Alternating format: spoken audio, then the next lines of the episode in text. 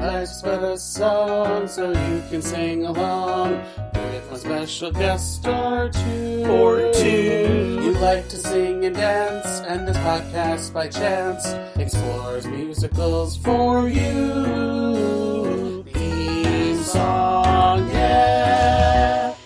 Hello, everyone. Welcome back to another episode of Life's But a Song, a podcast that likes to live in the land of musicals. I'm your host, John, and with me is a returning guest. Woo! She was on the Singing in the Rain episode, and I can't remember the other one, but it's Arianna Armon, everyone! Hi, guys! Sorry, Arianna Armon. Armon, yes. She was awesome. And my neighbors, apparently, who have been silent until this very moment. Fuck them. Goddamn neighbors. Do they not know who you are, what you're doing? They do. Do they not know who I think I am? They should. They should. So we are here to talk about Pirates of Penzance. Pirates of Penzance. I sure hope I watched the right version, because I watched the 1983 version with Kevin Kline. That's the one. Okay. That's the one.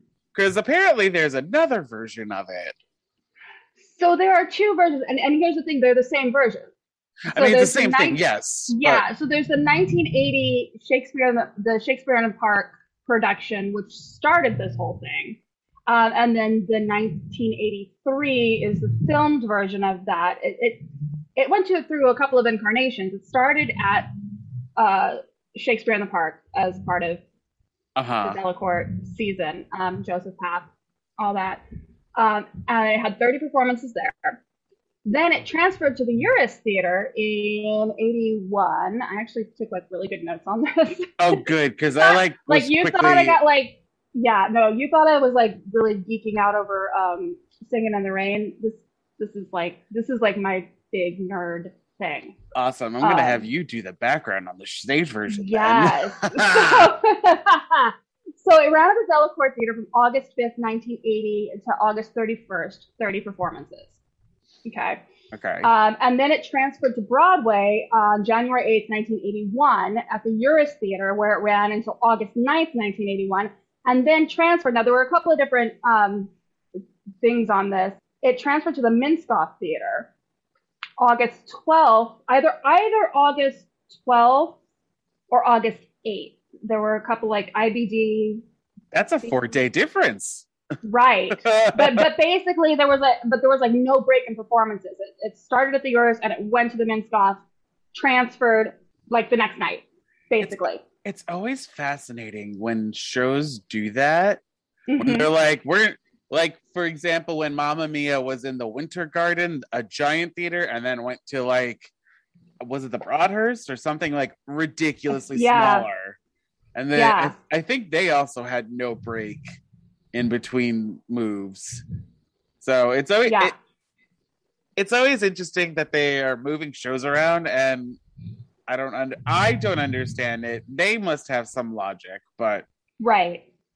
So so it ran at the Minskoff until November 28, 1982. So it was 787 performances on Broadway, and then if you add the Delacorte production, it was 817 performances total. Which I read on the Wikipedia that's the longest running Gilbert and Sullivan show to date. Yeah. That version of Pirates of Penzance. I want to call it Penzance because I don't know why. Because it sounds very posh, but it is Penzance. And this movie version has the Broadway cast, the 1980 Broadway cast, or some of the Broadway cast. So here's the really interesting. This is like another like weird thing about this. So it is pretty much the entire Broadway cast. All the leads are from the Broadway cast, with the exception of Angela Lansbury. So at the Delacorte, it was Patricia Rutledge, who, if you watch PBS, as you would know her as Hyacinth Bouquet. It's Bouquet, dear. So she was the original Ruth.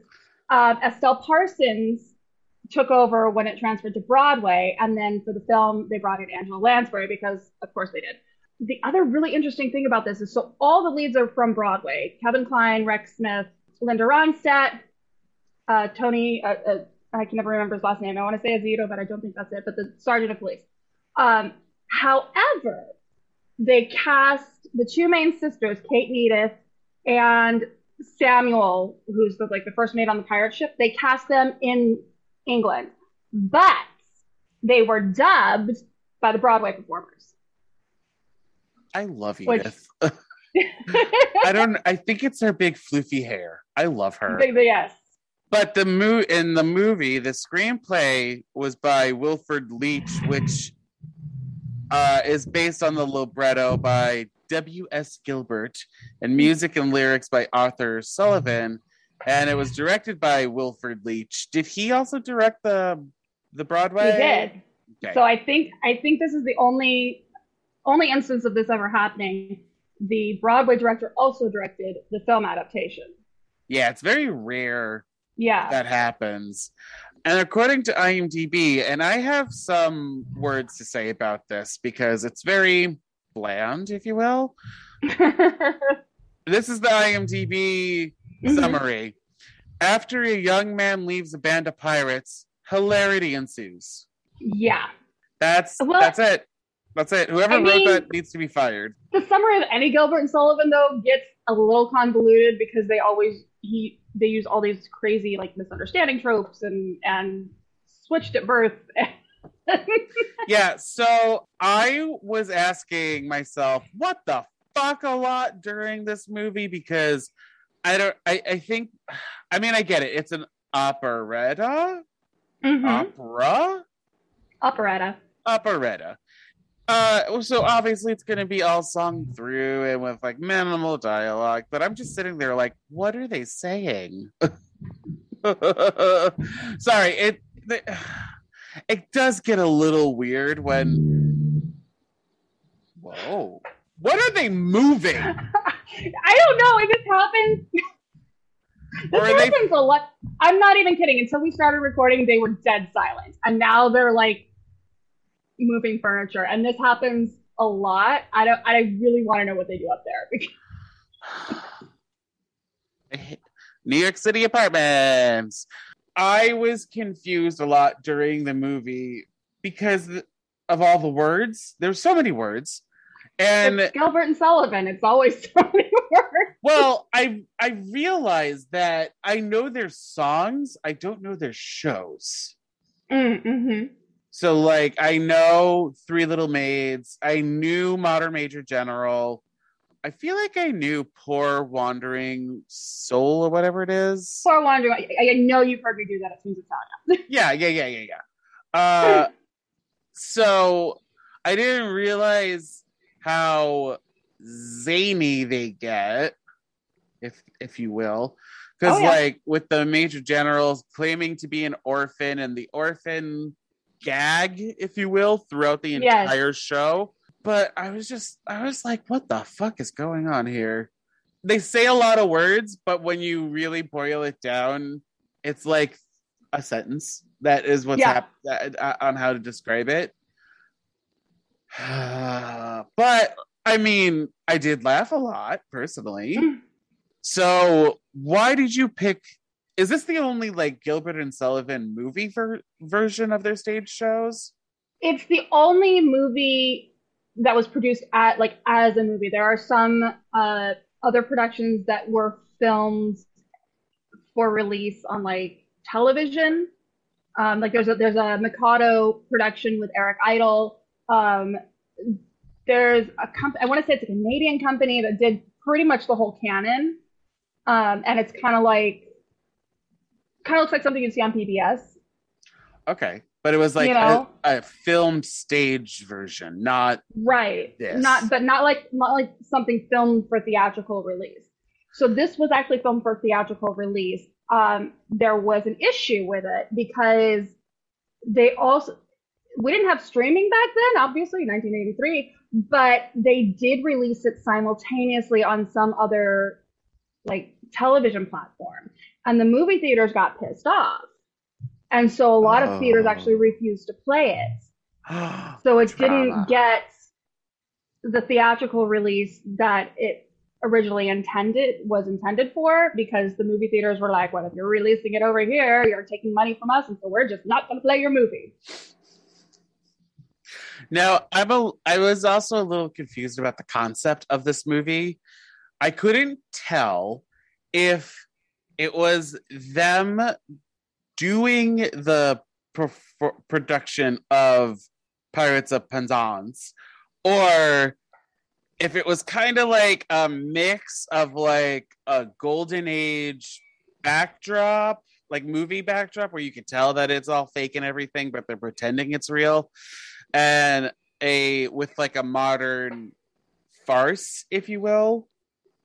I mean, yeah, I think that was the concept of the show I read, where they updated the humor, yeah, and played more into like the airplane and the the 80s comedy that set the standard for today, basically. Yeah, so it is meant to actually be taking place. Okay, because they start the show. They start the movie in a theater. So that's what confused me a little bit, and I think that also ended in a theater. I don't know. At the ending, well, what? So there's an inside, again, this is like an inside Gilbert and Sullivan thing. So there is also a production of HMS Pinafore happening in the theater, yes, that they at the end they crash it, because there was Pirates of Penzance came out after, was the show after HMS Pinafore, and it was kind of. There's debate about it being kind of a way to make up to Queen Victoria, because apparently Queen Victoria was not thrilled with the way her navy was portrayed in HMS Pinafore. Okay, so that makes sense, where they're like, you're under arrest and bow down to the queen. So the rumor is that the ending was basically to appease Queen Victoria, because they are going to arrest them, and then they... in Queen Victoria's name, and they all the pirates fall down in tears, because with all our faults, we love our queen. So it was kind of like, but we love you, Queen Victoria, and we're sorry we pissed you off with Pinafore. Yeah. So wait, is HMS Pinafore actually in the stage production? It is not. That was a device used just, and it's just for the film. It was not used in the stage production. Okay, because I felt like the HMS Pinafore in the movie was like Chekhov's gun, where you saw the banner at the very beginning, and then it had to pay off later. Like, it paid off later. Not that it had to, because I wasn't expecting it to, but like the fact that it did, I was just like, oh, Chekhov's gun. Which, for those of you who don't know what that means, it's that if you see a gun in Act 1, it has to come into play later in the show, by like Act 3, like it has to go off and kill somebody. Yeah. But back to this. Yeah. The stage version I read came out in 1879. Wow. Mm-hmm. To date, this is the oldest stage version of a movie or TV musical that I've done on this podcast. Oh, fantastic. I mean, there's a lot of Gilbert and Sullivan. I feel like Gilbert and Sullivan is the oldest still. Oh, no, Shakespeare. That's it. But Shakespeare didn't do musicals. Right. Gilbert and Sullivan, I feel like, are the oldest musical team that are still in play today. Am I wrong in saying that? I don't think you are. Pretty much there are full-on repertory companies that do nothing but Gilbert and Sullivan. And there's some other operas that are longer, but like Gilbert and Sullivan is a little weird, because you can treat it as opera, you can treat it as musical theater. There's a balance between them. Right. And it's something that, it updates very well without really making changes to it in most cases. The themes kind of play out. There's nothing incredibly archaic. I mean, everybody's always trying to update the Mikado and redo the Mikado, and obviously, it's that one lends itself to the Liszt song. I know a performer who played Coco in that, who toured with a company and updated the lyrics for that for every city that they were in. You know, so that's just like one of the things, it plays very well to a modern audience without making any major changes to like modernize it. Right. Well, in this adaptation, the 1980s adaptation that we're talking about here, they actually added a few songs from other Gilbert and Sullivan productions, which harkens back to us talking about Singing in the Rain. And a little bit, yeah. The one that that was in the movie was My Eyes Are Fully Open, which is from Ruddigore. I was going to research that show, but I ran out of time. Do you know that one at all? Okay, so Ruddigore is one of the more convoluted plots. Okay. It's basically, let me see if I can explain this succinctly. There are two brothers, and this lineage that they come from has a curse on it. And the curse is whoever holds the title in the family must commit a crime a day. Okay. So they must commit a crime a day. If they don't commit a crime a day, the ancestors in the paintings will come and kill them and take them to the underworld. So each of them have to commit a crime. So it's the purge. Right. So just the oldest. So the actual oldest member of this family has made himself disappear. So the youngest has now taken the title, but he looks older because he's committing crimes every day.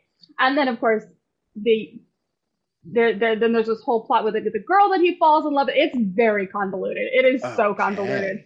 And the way it resolves basically is the true heir says, if I refuse to commit a crime and then I am killed, essentially I've committed suicide. So that is a loophole. Oh. So by not committing a crime, he is committing a crime. And therefore, everyone gets married and lives happily ever after. And yes. My head is spinning. Ruddigore is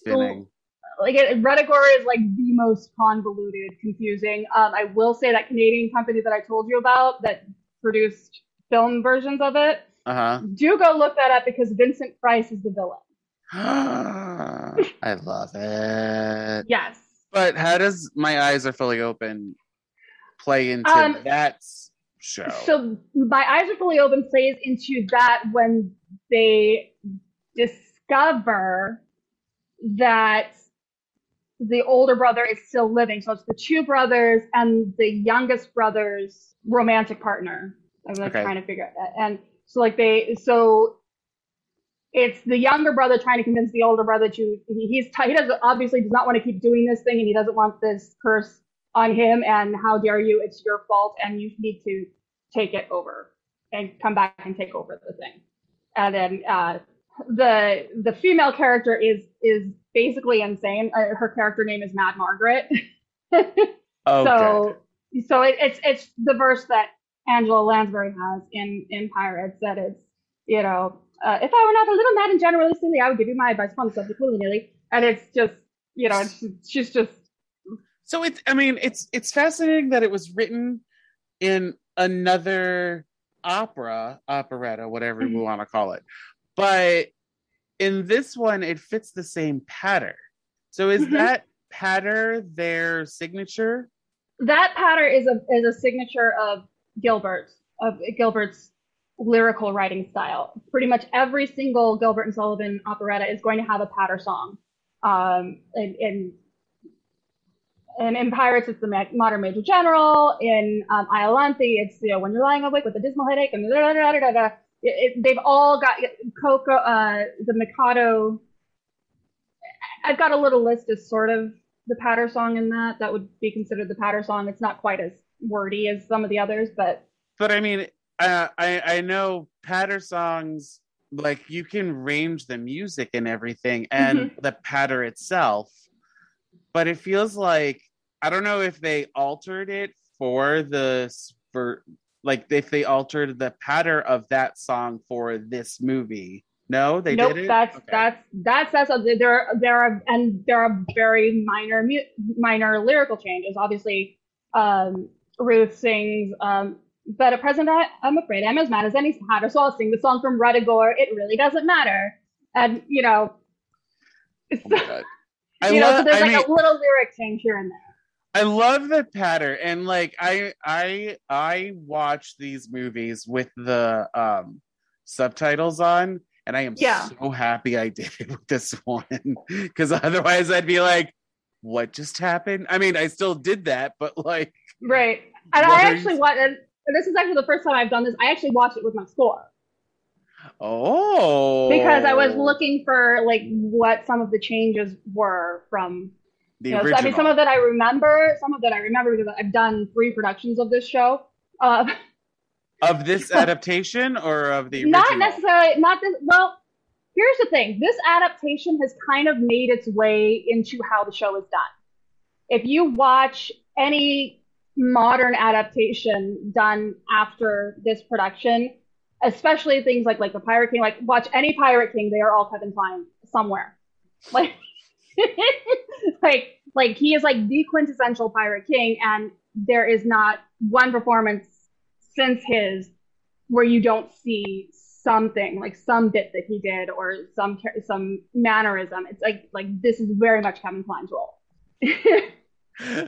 I'm sorry. I just love the humor in this. I don't know what it was like beforehand, but like it's not that different. It's not? It's not. I mean, it's pretty much the differences in the film and the differences in the actual, you know, score, the actual script. It's more cuts than anything else.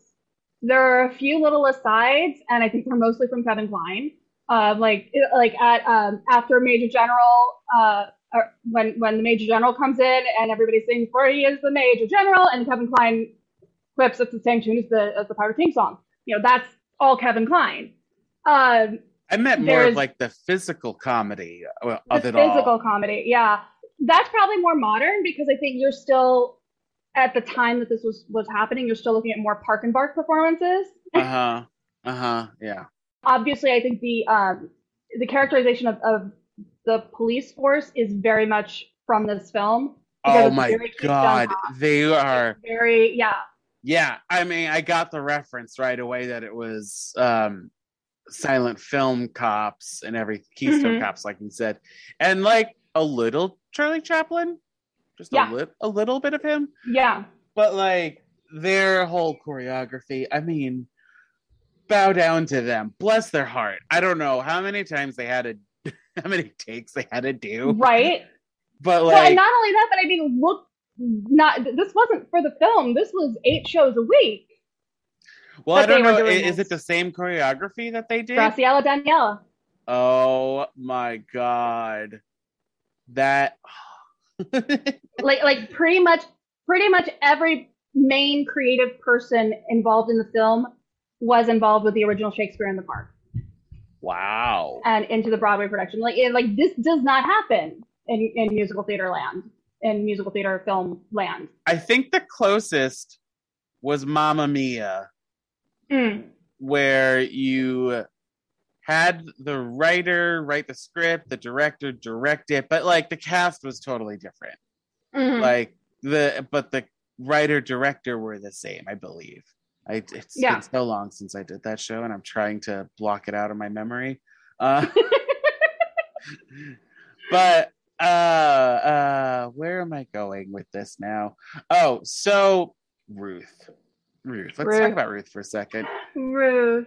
I'm a little confused about her intentions. Okay. So like... Let me clear that up for you. So like... Let me ask my questions first so you can answer them. At the beginning, you know, Frederick is 21, gets off the boat because of his contract. Ruth leaves with him. Does she want to have sex with him? Ruth wants to marry him. Ruth does want to bang him. Okay, great. Got that. But then when she comes back, which, by the way, I was watching the movie. When she leaves, I was like, are you gonna have Angela Lansbury in the movie and not have her in like the whole thing? But then when she came back, it was a sigh of relief. You know, when she came in her Yeah, in her whole pirate getup. Fabulous pirate costume. I'm now confused about what her intentions were then. At that point, so Frederick has banished her because she lied to him. Ruth told me she was beautiful because he's never seen another woman before, ever. How dare he, first and foremost. Angela Lansbury is a goddess. Right. You bowed down to her. And even then, she was, I think she was in her early 50s then. And he was doing Murder, She Wrote at this time. And like, I know she's like a grandma in that and everything, or a great aunt or whatever, but like, you bow down to her. She's a goddamn goddess. Yes. So yeah, so he sent her off. So she goes back to the pirates because that's the only thing, the only thing she's known for the last 20 years. And I think the goal is she just they all just want Frederick to come back to the pirates. And I think she also has probably her ulterior motives that if he's back with the pirates, she can get her little claws into him. Oh no, Ruth, stop being so horny. So, Ruth was the original cougar. Ooh. Well, on stage. On stage. And then we have Mabel, who is the ingenue, played by Linda Ronstadt, which is a choice. I mean, she's known for what was it? She won something like 10 Grammy Awards in her life, which, damn, Gina. And she's very eclectic with her music. Mm-hmm. Like, I read that she was in La Bohème as Mimi. So I did not know about that, but it's possible. But yeah, she did it after Pirates, actually. And I don't know if it's a stage version or not, because Wikipedia is being a little bitch to me. As they do. But like, yeah, she's been around. Yeah. So Pirates was probably my introduction to, definitely was my introduction to opera, this film. I want to say like kindergarten or first grade. Wow. Yes, because I remember the house that we lived in, and yeah, so it had to be anywhere from like kindergarten to maybe third grade, but I think it was like 8. So she was kind of my introduction to like that kind of singing, like that high. That was probably the first year I heard that, like cadenza at the end, and I went, I want to do that. She's not a coloratura. She is not. And one of the things that I verified when I was watching the film this the other day, they dropped that key 2.5 steps. Yeah, I mean which explains why people were going, because I do that. That's the cadenza that I do, because that's the cadenza that I heard. And weirdly, people don't really do that cadenza.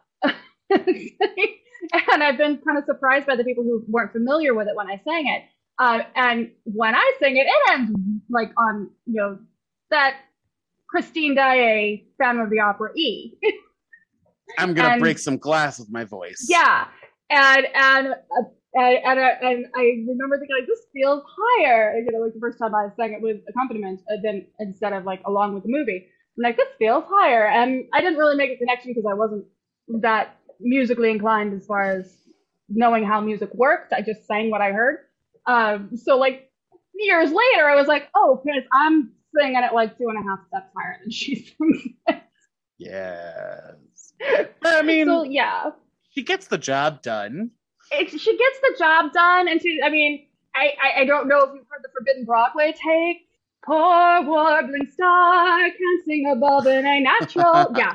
Try as a mighty crack every night. So yeah, that's that's the Forbidden Broadway take. So I don't know how she was managing 8 shows a week. But it's also, I think, one of the reasons this film will do well for a kind of more of a mainstream audience is, yes, she's got that kind of classical color to her voice, but there's also kind of a pop inflection to it. Yeah. Which is going to, let's say it's a gateway drug. Because when I can't remember the song. There's so many songs in this movie. Mm. There, and I feel like some of them were probably cut. There's one thing that was cut that I had forgotten was cut until I watched it, and like the jump between things confused me. Because there's 28 songs in this whole thing. Yeah. And it's a little confusing to know when one starts and the other one ends. But there's this one, I want to say it's when a felon's not engaged to his employment. Is that, mm-hmm. Are the daughters in that one? No. The daughters are not in that one. The daughters have left. And here's the thing. They didn't really cut songs. They cut verses. So they cut the second verse of The Modern Major General. They cut the second verse of When a Felon's Not Engaged. And then they cut, there's like a 32-bar, not even a 32-bar bit between when Frederick meets with the Pirate King and Ruth, and then before he leaves Mabel. There's like a 30-bar thing there that was cut that I don't understand why it's cut, because it makes it. But it's like 30 bars. It's like nothing. I know. and watching it, as well as I know the actual score in the show, it was a confusing cut to me, and it startled me a little bit. But it doesn't really not work. It's just, I think it makes a little bit more sense to have that bit there. But it's, so the part that I'm talking about is when it's, the daughters are with the sergeants, and like Mabel and Edith, my love, they growl sing in a way. Yes. So yeah, that key is dropped. Go ye heroes, go to glory. Which again, like threw me off the first time that I did the show, because I was trying to sing like Linda Ronstadt, and it's not in that key. So you can't do that kind of mixy, belty thing, because that's not where it is. I really liked that, especially when my lover Edith, she's just like, you go, or whatever the lyrics are. And I was just like, ooh, what is this? Yeah. Edith, like, what are you doing to me? Yeah, it's like this weird mixy, belty place that like does not exist in operetta. And now I'm upset that it's not that woman singing. It's not her. But still, that woman, I'm just like, oh, hello, Edith. Mm-hmm.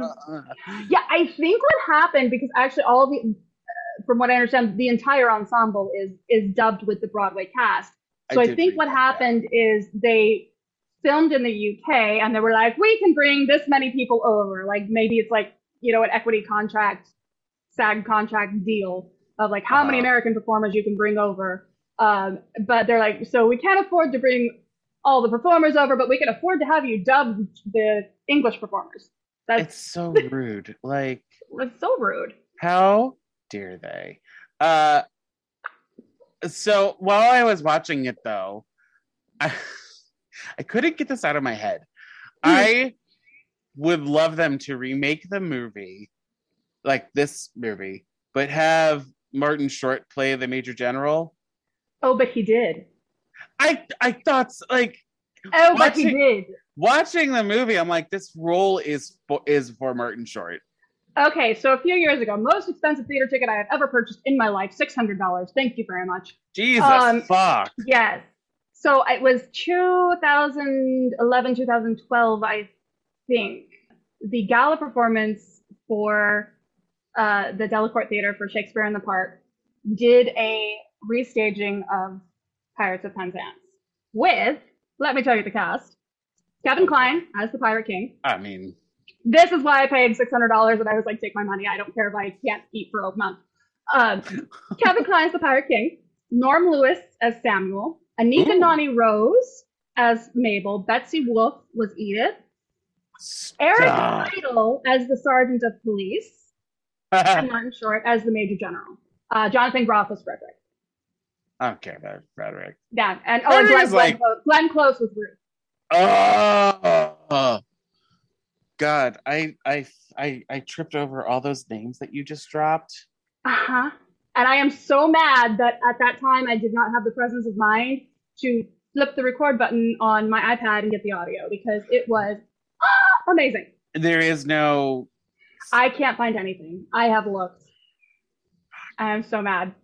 All right, well, if any of those actors are listening... Yes, so if anybody out there has a bootleg of this... A, come on the pod, and B, let's make this recording happen, because, like, you could still... Those people could still do it. Oh, yeah, absolutely. Absolutely. Well, so the you have Norm Lewis and Anika Noni Rose in the cast. Were there other, like, people of color in the ensemble? I think in the ensemble there were. I don't remember specifically. I would have switched Anika Noni Rose and Betsy Wolfe. I don't think my opinion somebody can come for me. Somebody's gonna come for me, but I think Betsy Wolfe was a better choice for Mabel than Anika Noni Rose. Because, like, I get that this movie was made in the 80s, but, like, you have one person of color in the entire movie, and he's a pirate. In the ensemble back there. And you're like, and I'm just like, you could have done better. But, okay, so last question that I have, in the stage version, do the cops double as pirates? It depends. Sometimes they do. It depends on the size of the cast. It depends on, I know one of the productions I did, yeah, we had a lot more pirates and a lot more policemen when there was only one of them on stage. Well, because there was, I was watching this and I'm like, okay, well, obviously it's a movie, so you can be bigger and bolder and everything. But thinking of the stage version, if they had all those people on one stage, I was like, the stage would break. Yeah. It's also one of those things where you can kind of vary the number. You know, it's not a specified number of pirates and a specified number of policemen. So depending on how big your theater is and what your budget is, you know, you can have more or less, and you can have them switch back and forth as needed. You know, so it just depends. It just depends on the house, really. It's and then that stupid ending where they're all waltzing, and I just love it. Yes. And I'm just like, what the fuck is happening? Yeah. Is there anything else that you want to talk about? I mean, the music is... okay, so one thing I want to say, it's neither... I didn't write it in my sharps and flats, because I feel like it's a general statement I want to say. Gilbert and Sullivan know how to write for women, like, vocally. Oh, yeah. Yeah. Well, I should say Sullivan knows how to write for women. Yeah. So, well, Sullivan and Sullivan loved women. Like, that's like, he never married, and he was kind of straight? A playboy. Yeah, he was. Yeah, he had this long-standing affair with a Mrs. Reynolds, Mrs. Ronald, something. He was also a little bit of a mama's boy. Gilbert, yeah, but he was definitely, he very much liked the ladies. Gilbert was a little misogynistic. He was married. What? There was misogyny? I know. What? I know. He was kind of a paternal figure to the women in the company. He kind of, a little, you know, pat on the head kind of. Women were to be protected, but you know, and the other thing is, you know, this operetta especially, a lot of it was Sullivan poking fun at other popular legit opera of the time. So, like, Mabel's Waltz for Wandering One was kind of making... Mabel's like your only true coloratura in the canon. She's the only one who's got all those, like, fireworks and cadenzas and things, and that was, like, directly kind of poking fun at, like, Rossini and at Barbara of Seville and at, you know, like, Una Voce Poco Fa with, like, all the vocals, and it was kind of... And it was also, you know, Cat Like Tread was poking fun, specifically the abduction from Rigoletto, everybody in Rigoletto is going to kidnap Gilda, and they're like, you're quiet and stealthy, but they're like really, really loud. And you're like, how does nobody hear this? So it was musically poking fun at those kinds of things. I kind of got that when there was that one song where she's doing the fireworks and Frederick wants to kiss her. Mm-hmm. But she's like, I'm going to do more runs. Hold, please. Wait, I have more cadenza to sing. I have more notes.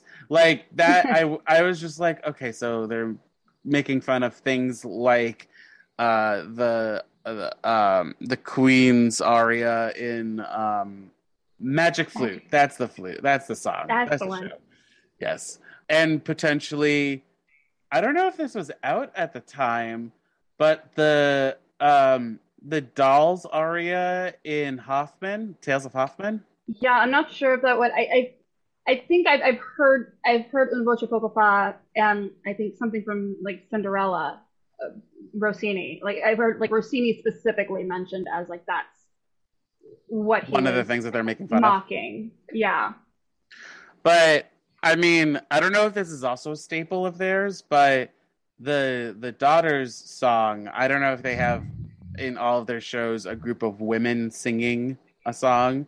I just appreciated that too. So like going back to the history of the show, this actually premiered in New York rather than in England. Oh.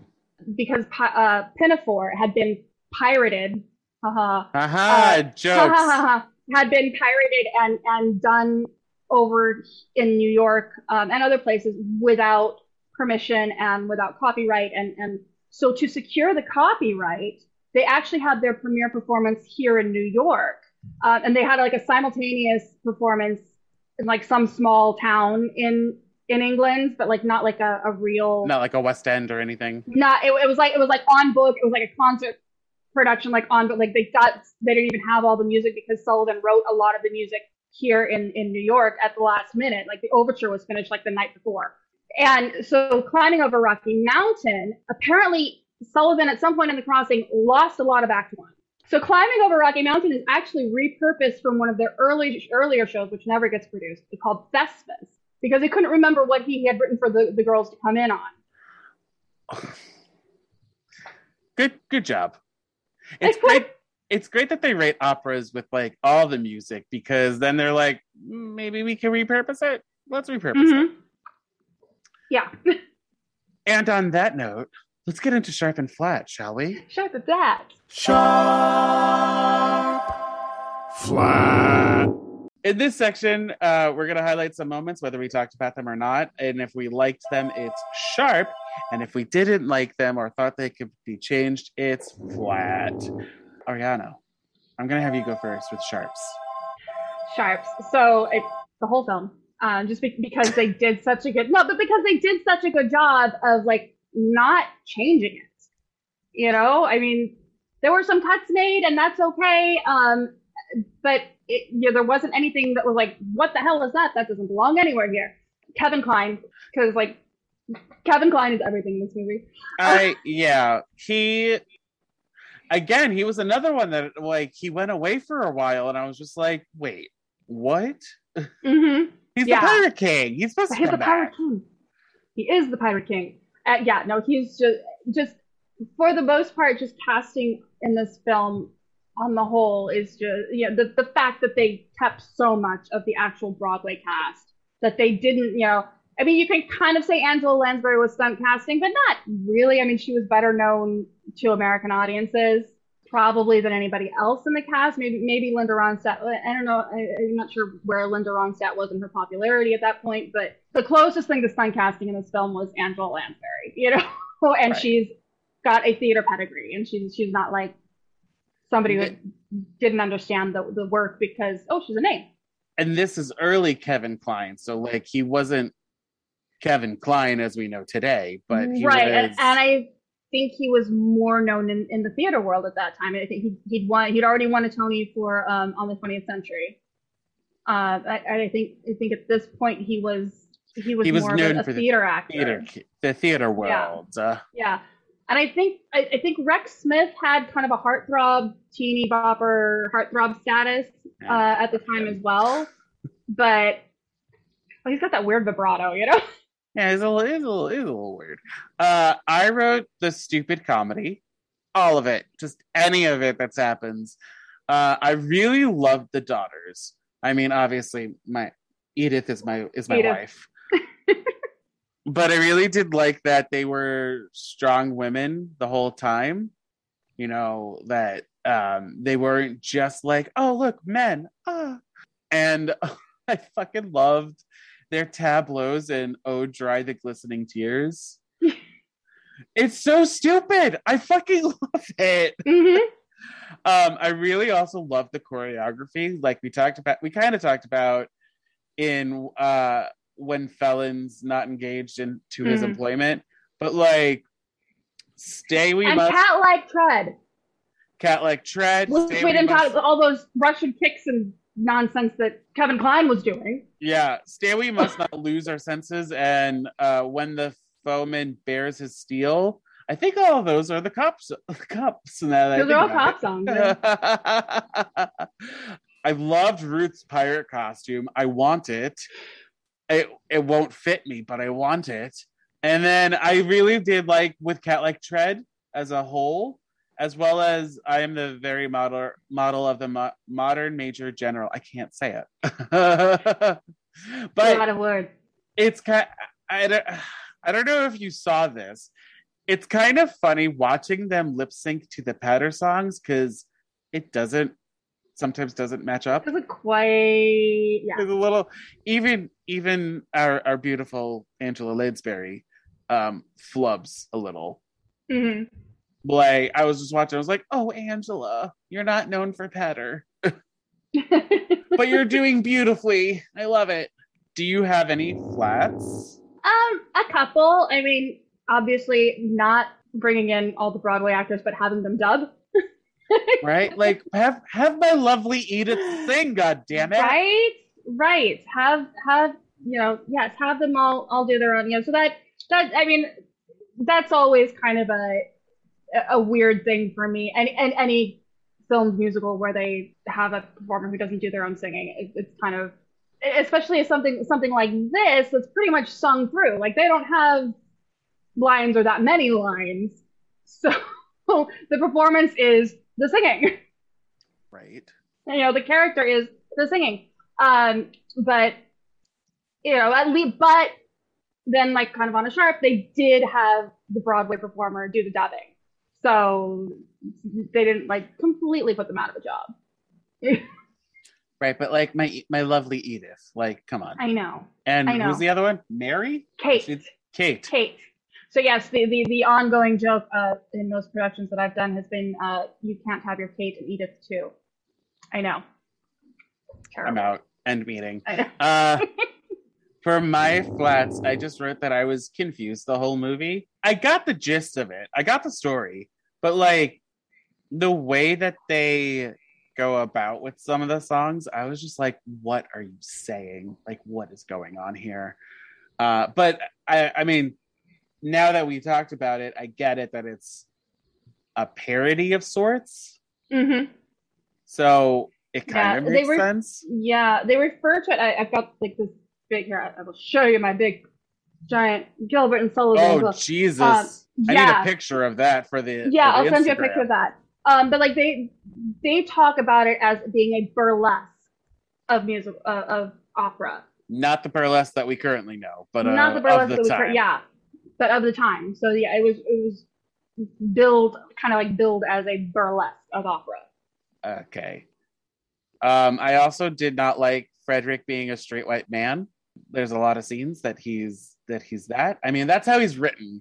I mean, where he denies Ruth because he's like, you lied to me for thinking that you're pretty. When, I mean, Ruth has the right to think that she's beautiful. Well, it's not just that. It's that he's simple. He's not very bright.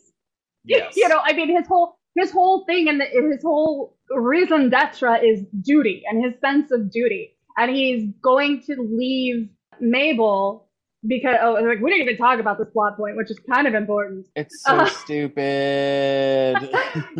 So if you don't know, Frederick was born in leap year. So he is indentured to the pirates until his 21st birthday. But technically, and he's just had a birthday, and it's his 21st, and he's 21. However, he was born in leap year, so he's only 5 1/4.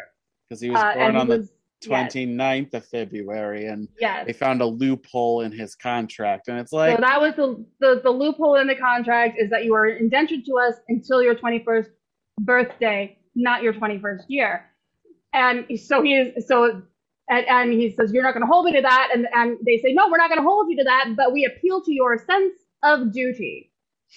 My sense of duty. Duty is above all, and by any means I will do my duty. And so he throws everything over, that his plan to eradicate the pirates and eliminate them for his sense of duty. So this is a product of the time.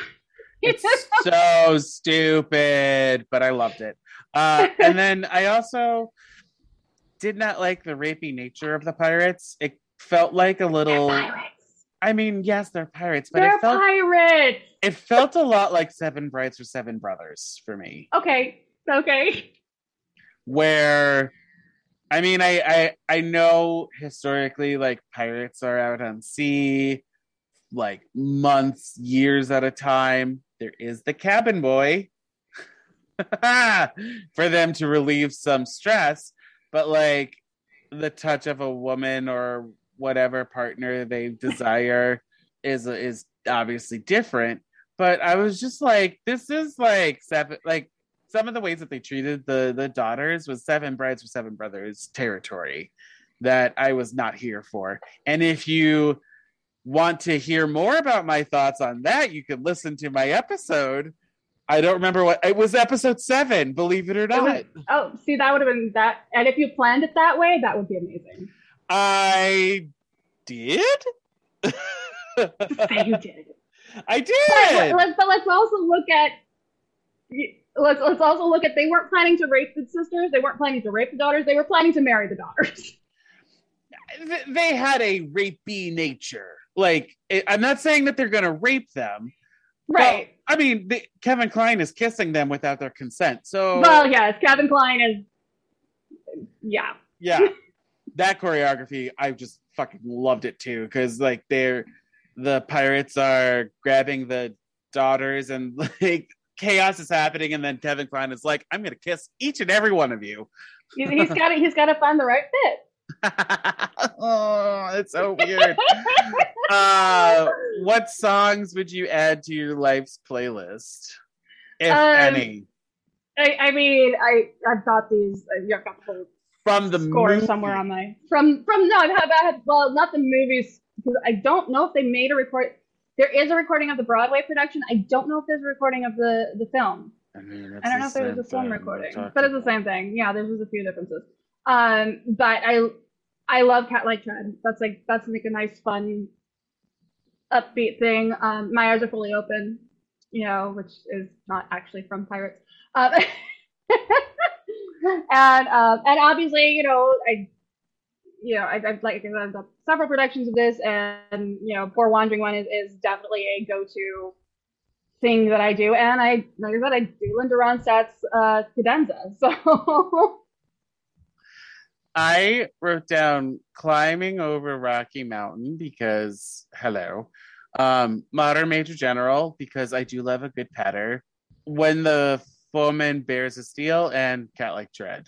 I should send you, I have somewhere, I have a recording, a music box recording of Pirates music and like Climbing Over Rocky Mountain on like one of those big like music box discs. Yeah. Is kind of amazing. Ooh. And on that note, we've come to the end of the episode. Oh. Is there anything you would like to plug or promote? All right, sure. I mean, I'm sure at some point I will be doing Winifred somewhere. God, I hope so. I hopefully we'll be doing it, live in front of people this year instead of virtually. So please, Delta variants, go away and leave us alone. Because I'm over you. And start. So yeah, we are hopefully going to be doing some Sanderson Sister Halloween themed stuff. That's, you know, that's the hope. We do have another film production in the works, but I'm hoping we'll actually be doing some live appearances. Hey, get in contact with John. He'll get you in contact with us. We'll come crash your party as the Sanderson Sisters, because, you know, it's true. That's what we do. I leave your the DMT. Oh yeah, the DMT Productions. So dmt.prod at Instagram, probably the easiest way to get a hold of us.